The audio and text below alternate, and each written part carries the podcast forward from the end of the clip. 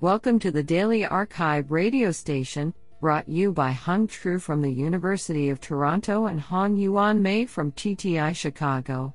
You are listening to the Computation and Language category of February 28, 2023. Do you know that penguins can jump as high as 6 feet in the air? Today's Archive Star of Computation and Language goes to, and Ninghao Liu for publishing 2 papers in a single day. Today we have selected 5 papers out of 17 submissions. Now let's hear paper number 1. This paper was selected because it is authored by Wei Lu, PhD student of computer science, UNC Chapel Hill, and Dinggang Shen, JH distinguished investigator, professor of radiology, director, Center for Image Analysis. Paper title: Chat August, Leveraging ChatGPT for Text Data Augmentation. Authored by Haiqing Dai, Zhenliang Lu, Wangxiong Liao, Xiuqi Huang, Zihao Wu, Lin Zhao, Wei Lu, Ninghao Liu, Sheng Li, Da Jiang Zhu, Hongmen Kai, Quan Zheng Li, Dinggang Shen, Tianming Lu, and Xiang Li. Paper abstract: Text data augmentation is an effective strategy for overcoming the challenge of limited sample sizes in many natural language processing (NLP) tasks. This challenge is especially prominent in the few-shot learning scenario, where the data in the target domain is generally much scarcer and of lowered quality. A natural and widely used strategy to mitigate such challenges is to perform data augmentation on the training data to better capture the data invariance and increase the sample size. However, current text data augmentation methods either cannot ensure the correct labeling of the generated data, lacking faithfulness, or cannot ensure sufficient diversity in the generated data, lacking completeness, or both. Inspired by the recent success of large language models, especially the development of ChatGPT, which demonstrated improved language comprehension abilities, in this work, we propose a text data augmentation approach based on ChatGPT, named Chat August. ChatGPT is trained on data with unparalleled linguistic richness and employs a reinforcement training process with large-scale human feedback, which endows the model with affinity to the naturalness of human language. Our text data augmentation approach Chat August rephrases each sentence in the training samples into multiple conceptually similar but semantically different samples. The augmented samples can then be used in downstream model training. Experiment results on few-shot learning text classification tasks show the superior performance of the proposed Chat August approach over state-of-the-art text data augmentation methods in terms of testing accuracy and distribution of the augmented samples. Do you like this paper? I like it a lot. Now let's hear paper number 2. This paper was selected because it is authored by Martha Palmer, Professor of Linguistics, Computer Science, University of Colorado, and Marilyn Walker, Professor of Computer Science, University of California, Santa Cruz. Paper title: Dependency Dialogue Acts, Annotation Scheme and Case Study. Authored by John Z. Kai, Brendan King, Margaret Perkoff, Shirin Duty, Gia Cao, Marie Grace, Natalia Wojnarek, Ananya Ganesh, James H. Martin, Martha Palmer, Marilyn Walker, and Jeffrey Flanagan. Paper abstract: In this paper, we introduce Dependency Dialogue Acts, DDA, a novel framework for capturing the structure of speaker intentions in multiparty dialogues.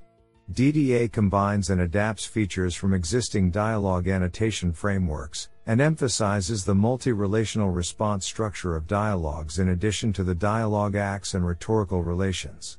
It represents the functional, discourse, and response structure in multiparty multi-threaded conversations. A few key features distinguish DDA from existing dialogue annotation frameworks such as SWBD Damsel and the ISO 24617-2 standard.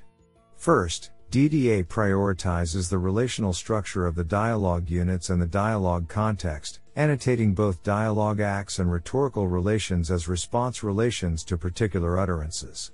Second, DDA embraces overloading in dialogues, encouraging annotators to specify multiple response relations and dialogue acts for each dialogue unit.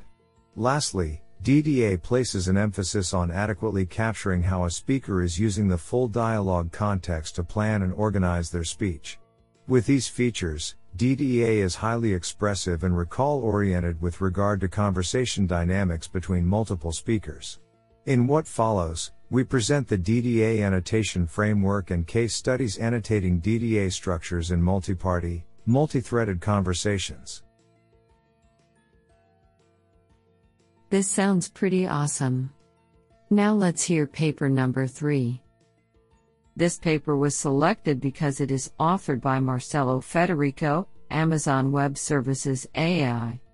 Paper title: Jointly Optimizing Translations and Speech Timing to Improve Isochrony and Automatic Dubbing. Authored by Alexandra Chronopoulou, Brian Thompson, Prashant Mathur, Yogesh Verkar, Sarafal M. Leku, and Marcelo Federico. Paper abstract: Automatic dubbing AD is the task of translating the original speech in a video into target language speech. The new target language speech should satisfy isochrony, that is, the new speech should be time-aligned with the original video, including mouth movements, pauses, hand gestures, etc. In this paper, we propose training a model that directly optimizes both the translation as well as the speech duration of the generated translations. We show that this system generates speech that better matches the timing of the original speech, compared to prior work, while simplifying the system architecture. Do you like this paper? I like it a lot. Now let's hear paper number 4. This paper was selected because it is authored by Yang Kwayu Song, Cust. Paper title: Sequential Query Encoding for Complex Query Answering on Knowledge Graphs. Authored by Jia Xin Bei, Tianqi Zheng, and Yang Kwayu Song. Paper abstract: Query encoding, K, is proposed as a fast and robust solution to CQA. In the encoding process, most existing K methods first parse the logical query into an executable computational direct acyclic graph, DAG, then use neural networks to parameterize the operators, and finally, recursively execute these neuralized operators. However, the parameterization and execution paradigm may be potentially overcomplicated, as it can be structurally simplified by a single neural network encoder. Meanwhile, sequence encoders, like LSTM and Transformer, prove to be effective for encoding semantic graphs and related tasks. Motivated by this, we propose sequential query encoding, SQE, as an alternative to encode queries for CQA. Instead of parameterizing and executing the computational graph, SQE first uses a search-based algorithm to linearize the computational graph to a sequence of tokens and then uses a sequence encoder to compute its vector representation. Then this vector representation is used as a query embedding to retrieve answers from the embedding space according to similarity scores. Despite its simplicity, SQE demonstrates state-of-the-art neural query encoding performance on FB15K, FB15K237, and NEL on an extended benchmark including 29 types of in-distribution queries. Further experiment shows that SQE also demonstrates comparable knowledge inference capability on out-of-distribution queries, whose query types are not observed during the training process. Isn't that cool? Now let's hear paper number 5. This paper was selected because it is authored by H. Andrew Schwartz, Stony Brook University.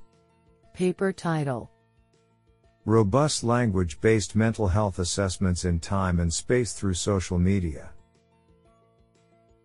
Authored by Siddharth Mongalik, Johanna C. Eichstadt, Salvatore Giorgi, Jihu Moon, Farhan Ahmed, Gulveer Gill, Aditya V. Ganesan, Shasanka Subramanya, Nikita Soni, Sean A. P. Clouston, and H. Andrew Schwartz.